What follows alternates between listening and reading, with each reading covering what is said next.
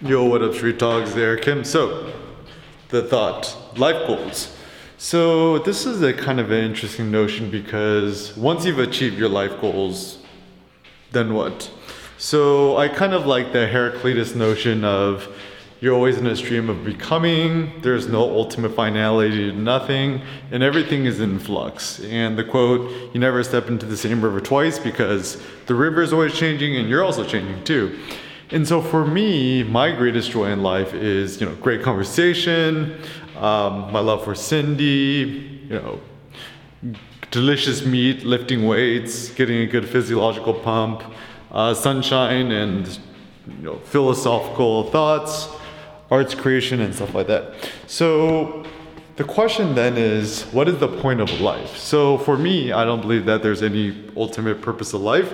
And what's more interesting is how can you effectively utilize your human metabolism, the time while you're still living, to do something which you consider fun, meaningful, challenging, and interesting. And so, like, even for me, like, ever since I was age, hey, how's it going?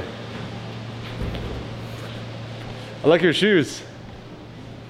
Um, so uh, yeah, so for me at this point, honestly, it's just like everything in life is an upside, and just don't waste your time with doing nothing that you consider basic or unworthy of you. So, um, you know, I think in life and stuff like that, just treat it like a fun game. Like, I think probably the ancient Greeks were just kind of essentially like big ass kids and they didn't really take whatever they did too seriously.